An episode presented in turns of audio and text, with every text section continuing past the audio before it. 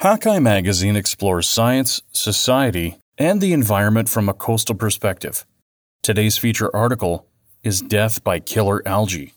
When 343 sei whales died from a harmful algal bloom in Chilean Patagonia, they opened a window into the effect changing climate is having on marine mammals, our oceans, and us. Written by Claudia Geib and read by me, Adam Dubow. They didn't think much of the first dead whale. Dwarfed by the rugged cliffs of Patagonia's high green fjords, the team of biologists had sailed into a gulf off the Pacific Ocean, searching for the ocean's smaller animals, the marine invertebrates they were there to inventory. That night, while hunting for an anchorage in a narrow bay, the team spotted a large dead whale floating on the water's surface. But for the biologists, death, even of such an enormous animal, didn't seem so unusual. Not so unusual, that is, until they found the second whale lying on the beach, and a third, and a fourth. In all, they found seven in that bay alone. Over the next day, they counted a total of 25 dead whales in the fjord.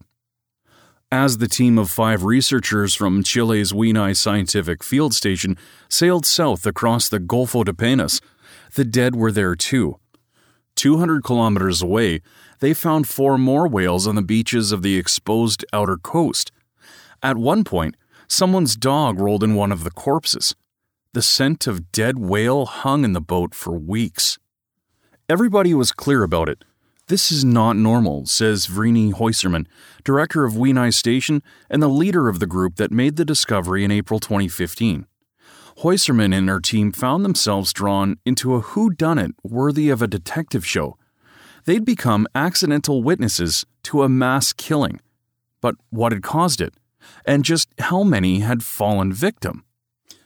Sure that it was too much of a coincidence to find two groups of dead whales so far apart, Häussermann and her colleague Carolina Gutzton of the University of Chile went to the National Geographic Society for the funds to run a survey flight. Winter was arriving in Patagonia, and the window for a small plane to fly was shrinking fast. Seizing on two days of good weather in June, Häussermann, Gutzton, and one of Gutzton's students crammed in next to the pilot and started counting dead whales. When we flew over the first of two fjords, we saw more than 70, Häussermann recalls. We were just silent. Someone said, Oh shit, this is a nightmare. By the end of the second day, after bad weather moved in and forced the airsick group to the ground, they knew they had something big on their hands. Häussermann thought they had marked down about 150 whales. It wasn't until they went through the GPS points that they realized the number was 360. Based on size, shape, and species known to frequent the region, the team posited that at least 343 of the dead were sei whales, the third largest species of baleen whale and an endangered species. It was the largest baleen whale mortality ever recorded. In a paper published in May 2017, Häussermann, Gutzton, and 10 colleagues from across several disciplines attribute the deaths of these enormous animals, which grow longer than a semi trailer, to something very small a toxic species of marine alga. Most species of algae are harmless and are essential part of the food chain at that. Those that do produce toxins usually do so in small amounts. However, under the right conditions, warm water and a boost of nutrients, algae can grow so explosively that those toxins become a problem, creating what's called a harmful algal bloom. The toxins end up in filter feeders, such as shellfish, which draw algae out of the water, and in the stomachs of zooplankton and other small animals that feed on algae. As larger animals eat these organisms, algal toxins get passed up the food chain. Depending on the algal species, the impacts of toxins on animals will differ, from respiratory distress to confusion and seizures to full nervous system paralysis. The further up the food chain toxins accumulate, the more concentrated they become. The largest animals tend to receive the strongest dose, a phenomenon known as biomagnification. Though harmful algal blooms are familiar fare for marine biologists, having been documented as far back as 1672, whale deaths by algae are not, making the Huinay team's discovery in 2015 largely unprecedented. Hoping to delve more into the mystery, an international group of seven scientists ventured twice to the Golfo de Penas in February and May 2016 to gather more information about the role harmful algae had played in the whale's deaths and to gauge whether such a mass mortality might happen again. With its wide maw open to the Pacific Ocean, the Golfo de Penas, the Gulf of Sorrows, is inaccessible by land and forbidding by sea. The weather in Chilean Patagonia is infamously unpredictable, with tides that can change daily by 7 meters and a prevailing westerly wind that makes its exposed coastline one of the most wave impacted on Earth. On February 1, 2016, after a full day of delays, the scientific team made it at last to Puerto Eden, the gateway to the Golfo de Peñas.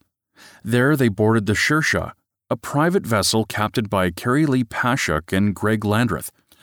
The Huinay field station team had been aboard Saoirse when they first discovered the whales the year before, and Pashuk and Landreth had taken a particular interest in the case of the dead sei whales. Over the 10 months after the troubling discovery, they chased down much of the funding needed to welcome this new party of scientists. Wending through the Gulf's maze of fjords, the crew of Saoirse found themselves in a land of the dead. Whales stranded the previous year were obvious, stripped clean to bone or with mummified remnants clinging like shredded canvas to a fluke or a rib.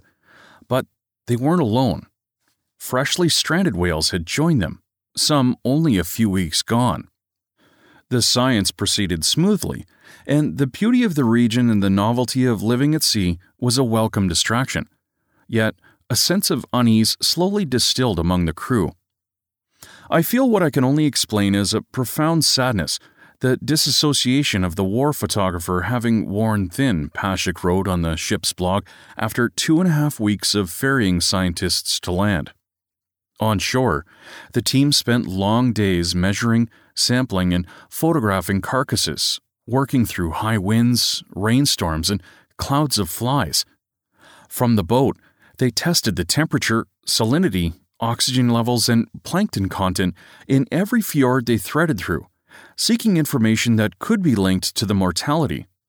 The normally chilly Gulf was so much warmer than usual that one of the researchers lingered in the water after repairing a block drain to collect squat lobsters, a favorite food of sei whales, in a jar. Normally, the team netted the crustaceans from the deck. That unusually warm water in the Golfo de Penas was a major clue in solving the whale's deaths, and it reflected an event of global magnitude. From January 2015 through June 2016, the planet experienced an El Nino, a period in which easterly winds across the Pacific Ocean weaken, allowing warm water to flow into the space between Oceania and South America. The weather associated with El Nino and its effects are well documented. Unusual rainfall in the Peruvian desert, droughts in Indonesia and Australia, and disastrous drops in South American fish populations, just to name a few. Only in the past few decades has another trend emerged harmful algal blooms, which seem to coincide with the changes in water temperature and nutrient availability brought on by El Nino. Scientists often trace the rise of harmful algal blooms back to 1997 to 98, previously the strongest El Nino year on record. In May of 1998, stranded California sea lions began having seizures on beaches all along central California. After an intensive investigation, researchers discovered the seizures were caused by domoic acid, a neurotoxin produced by a relatively common alga called Pseudo-nitzschia. Both humans and marine mammals exposed to domoic acid can suffer brain lesions, seizures, and memory loss. Scientists think that following the 1998 bloom, Pseudo-nitzschia established itself more permanently along the west coast, causing small blooms nearly every spring and summer, and with them, annual sea lion seizures. Widespread ocean warming plays a role in that trend, as does nutrient runoff from human activities. But during warm weather events like El Nino, the number of sick sea lions tends to skyrocket. When they initially discovered the dead sei whales in 2015, Häussermann and her crew from the Huinay Scientific Field Station hadn't considered a harmful algal bloom as the cause of death. They were experts in marine invertebrates, not in whales or harmful algal blooms. Additionally, there was only one recent precedent for a harmful algal bloom killing a group of whales. In 1987, 14 humpback whales off Cape Cod, Massachusetts, were killed by the paralyzing algal toxin saxitoxin. Before that, the closest analog seemed to be an ancient one. Goodston had investigated a site in the Atacama Desert, some 2,500 kilometers north of the Golfo de Penas, in which dozens of baleen whales and other large mammals were believed to have been killed by a harmful algal bloom between 6 and 9 million years ago. But by the time the second group of scientists boarded the Saoirse in 2016, harmful algae were their main suspect. Over the course of the previous year, as samples from the first expedition returned positive results for two different marine toxins, the researchers had watched as effects from El Nino spread across the Western Hemisphere. 2015 kind of rewrote what we understand about how these blooms work, says Rafael Kudela, an algae researcher at the University of California, Santa Cruz. Kudela's lab was sampling algae in Monterey Bay, California in April 2015, just before the Huinay team discovered the dead whales, when he began noticing rising levels of algal toxins. We didn't think it would be that large, he says.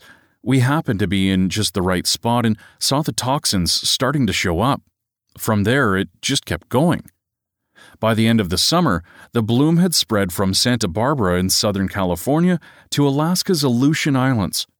The bloom broke all the records. It was the largest, the longest lasting, and the most toxic researchers had ever seen.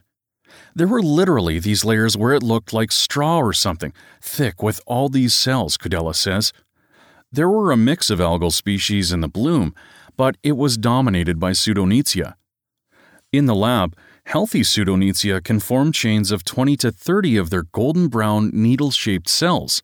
According to Kudela, wild chains in the 2015 bloom were 100 to 300 cells long. As the toxin progressed through the ecosystem, Kudela's lab found it everywhere they looked.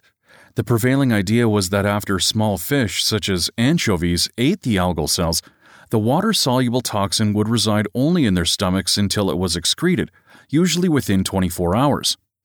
But during the 2015 bloom, Kudela's lab could find domoic acid integrated into anchovy muscle, brains, and gills.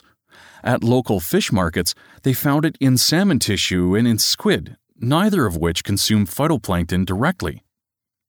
In late May 2015, the Department of Fish and Wildlife in Washington state discovered a sea lion having a seizure on a Washington beach.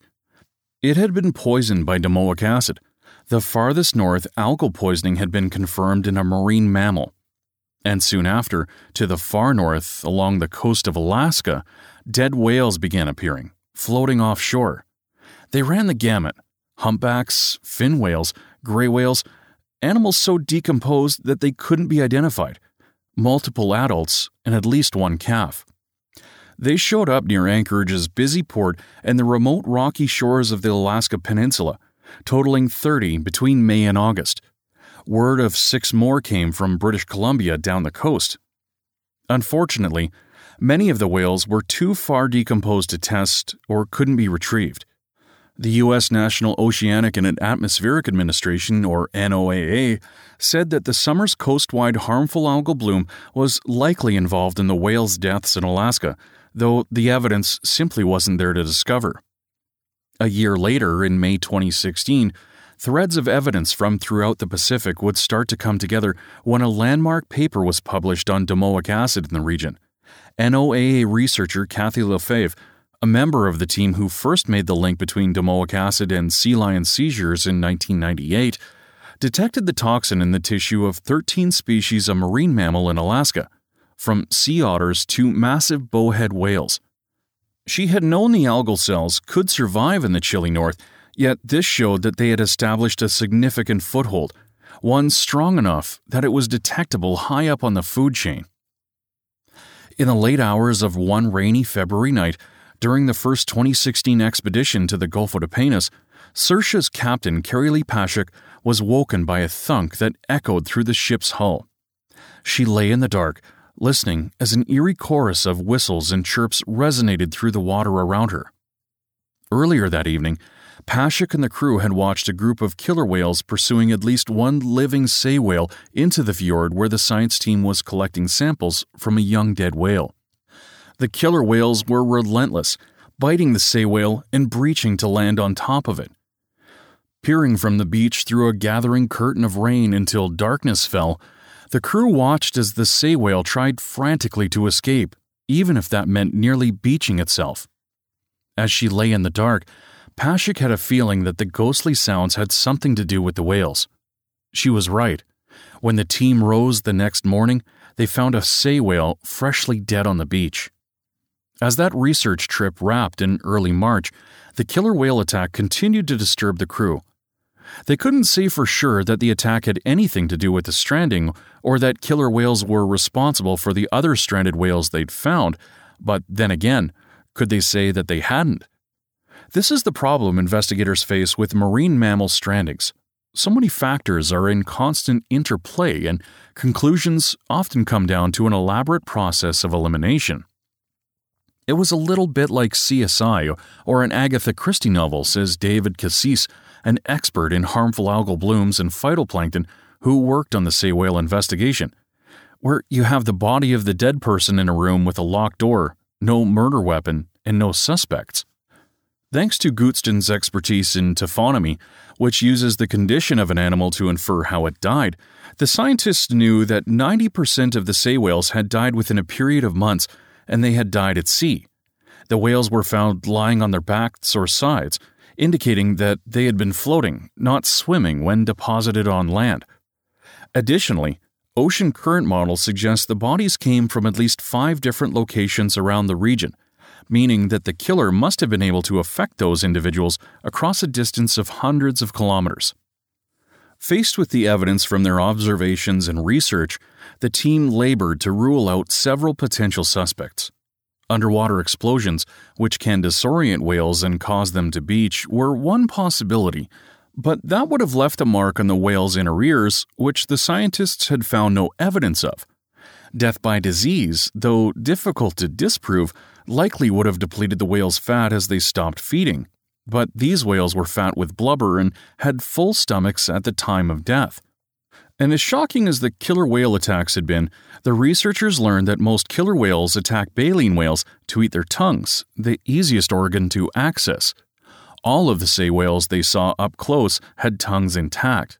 Plus, it was near impossible for killer whales to have killed so many whales almost simultaneously. That left only one plausible culprit a killer alga. Two whales, as well as mussels sampled just after the initial 2015 Patagonia stranding, tested positive for both domoic acid and paralytic shellfish toxin, or PST, which can cause muscle paralysis in mammals. Phytoplankton also tested positive for PST at the mouth of St. Newman, a long fjord near the Golfo de Penas where 149 of the dead whales were found. The team's paper, published in May 2017, states it definitively. Here we show that the synchronous death of at least 343 primarily sei whales can be attributed to harmful algal blooms during a building El Nino. Harmful algal blooms that persisted in Chile throughout the investigation carried out from the Saoirse have continued to support this theory, and buoy comparisons to the bloom seen in the Northeast Pacific Ocean that was linked to six sea lions and dead whales. In early February and March 2016, at the same time the scientific team was investigating the Gulf of Penas, a massive bloom was steamrolling northern Patagonia, killing at least 39 million salmon and shuttering shellfish harvests. Chile's director of national fisheries and aquaculture attributed the blooms primarily to the warm waters of El Nino. In January 2017, yet another bloom around the Gulf of Penas killed around 1,700 salmon and farms there. On the opposite coast, harmful algae have also been named as a potential suspect for years of high mortality for southern right whale calves in Argentina. The El Ninos most often linked with these harmful algal blooms are cyclic, infrequent events. Yet years' worth of dogged work around the world suggests that harmful algal blooms aren't just an occasional occurrence, They are increasingly becoming regular events and are even called the new normal for certain areas. On a warming planet, this killer has an accomplice. As the effects of climate change become more apparent, scientists have broadly begun connecting harmful algal blooms with rising ocean temperatures. Kudela, for instance, found that large blooms off the west coast of North America have been associated with unusually warm water. Published studies have also made this association. A recent modeling study led by scientists at Stony Brook University in New York shows that ocean warming makes expansive areas in the North Atlantic and parts of the North Pacific more conducive to harmful algal blooms by two species, Alexandrium fundyense and Dinophysis acuminata. However, ocean warming is not uniform, and local climates can greatly impact how an area responds to broader ocean changes. As such, scientists don't expect the oceans will permanently resemble what the Pacific Ocean saw in 2015 to 2016 anytime soon. Climate change is not quite so black and white.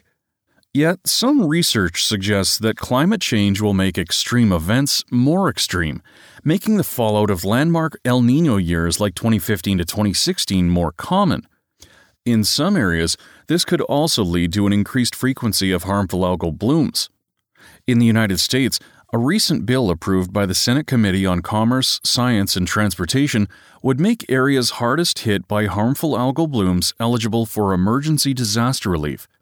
To advocates of this sort of legislation, harmful algal blooms, given the havoc they wreak on wildlife and on the seafoods that humans harvest, are just as much a natural disaster as a hurricane or a tsunami. In this way, the health of marine mammals and humans are knotted together. Harmful algal blooms may signal broad changes happening in our oceans, changes so subtle that humans could easily overlook them. Because marine mammals are usually the first to show noticeable effects, they serve as sentient early warning systems, indicating changes to our food supply and marine ecosystems. On another level, you could say these are signals. These are canaries in the coal mine of what's in the food web, says Kathy Lefebvre. What's going to impact marine mammals can certainly impact humans. It's not necessarily a direct correlation, but the same biology occurs. Lefebvre was a graduate student in 1998 when Monterey Bay's sea lions first brought the impact of algal toxins on mammals into the public and scientific eye. The course of that investigation, which, like the sei whale mortality, mystified scientists for weeks, hooked Lefebvre. She was one of the first scientists to suggest domoic acid was behind the sea lion strandings and has since dedicated her career to untangling the effects that algal toxins can have, from the ecosystem level to the individual creature.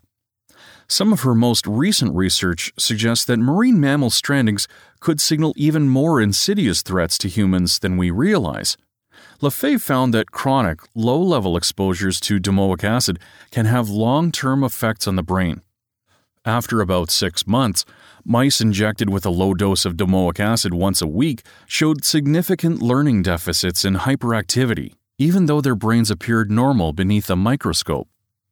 Though she can't yet say how these findings translate to human brains, Lefebvre's biggest worry for human health is algal toxins establishing an unseen presence in communities where seafood has always been a safe resource, particularly where local diets are supplemented with subsistence shellfish harvesting. These communities could be regularly consuming small amounts of these toxins.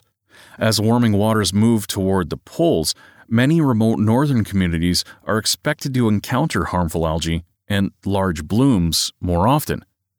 You can really sort of stress any living system, but you can only stress things until they break, she says.